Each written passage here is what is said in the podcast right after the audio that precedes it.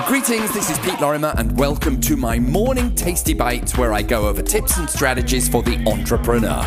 Today's bite is if you are not marketing yourself correctly, you will become irrelevant.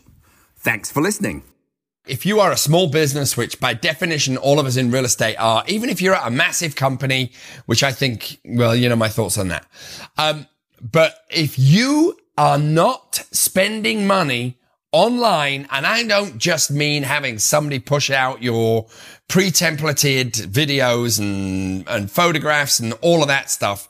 If you are not spending money online, carving out your digital identity, I believe it is a question of time before you become irrelevant.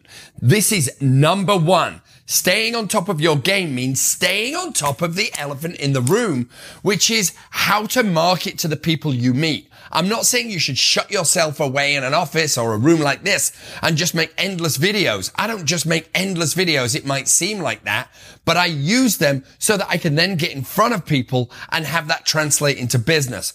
But radio ads are too much. TV ads are too much. Postcards and newspapers are, are boring as hell and don't work unless you invest a trillion dollars into it. But this medium right here that you can control is not only the most cost effective, you can see who's watching and then you can move towards the light so that your campaigns generate more and more business. But it isn't just digital. All digital is, is a, is a hook to get in front of people.